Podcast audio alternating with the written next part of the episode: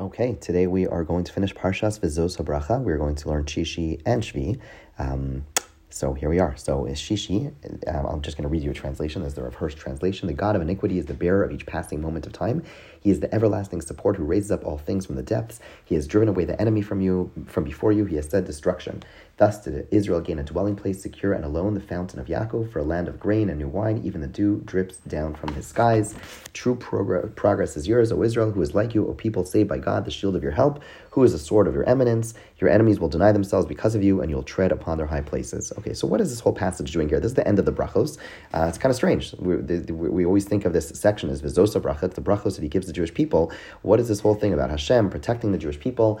Um, so this actually provides support, I would argue, to the, the the approach of the Ramban. There's a lot of discussion like what is the what is the focus of these brachos? Like what are the common themes? And the Ramban argues, we didn't go through every bracha with this lens, but the Ramban, one of the views the Ramban suggests is that the focus over here is really about the upcoming battles that are going to take place in the land of Israel, over the land of Israel.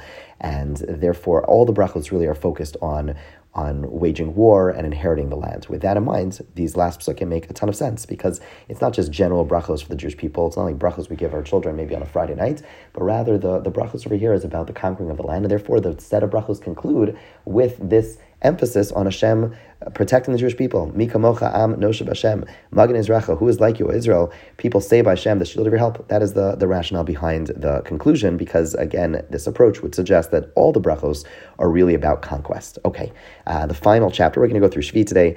Uh, the, usually we'll, we're going to leave Shvi for you to do on your own, but today, this week, we'll, we'll do Shvi.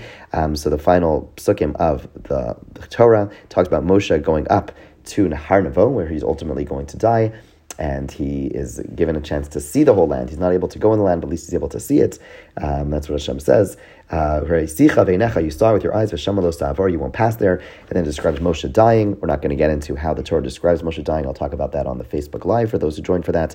Um, and then it describes where he's buried, but no one really knows where he's buried. Lo yada ish No one knows where he's buried.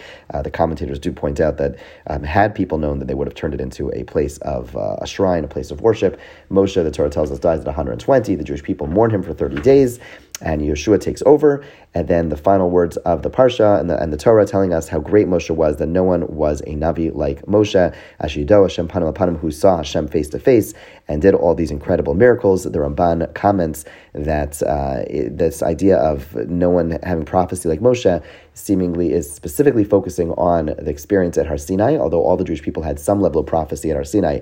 Moshe had a unique uh, experience of prophecy, and no one came close to that level of prophecy ever again. Um, there are places in the Ramban where he seems to indicate that that level of prophecy that he attained then was continuous, and he held on to that uh, at a later throughout throughout the rest of his life.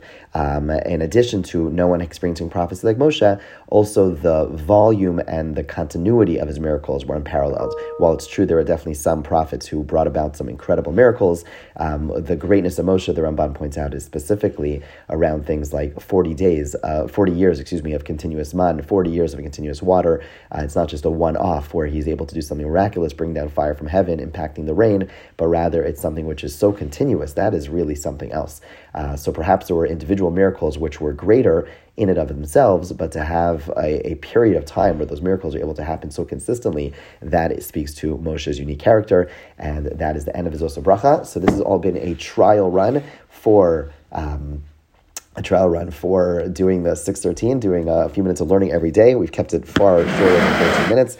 And I hope you join me again when we start Parshas Bereshis, which is going to start right after Simchas Torah. We have almost a whole week to go through the Parsha. It's going to be wonderful, and I hope you join me on that journey. It's going to be exciting. Sefer Bereshis has a whole lot of uh, interesting uh, ideas, aside from the exciting narratives. The Ramban there is full, full, full of, of, of, of fundamental ideas, and I look forward to learning them with you. Have a great day.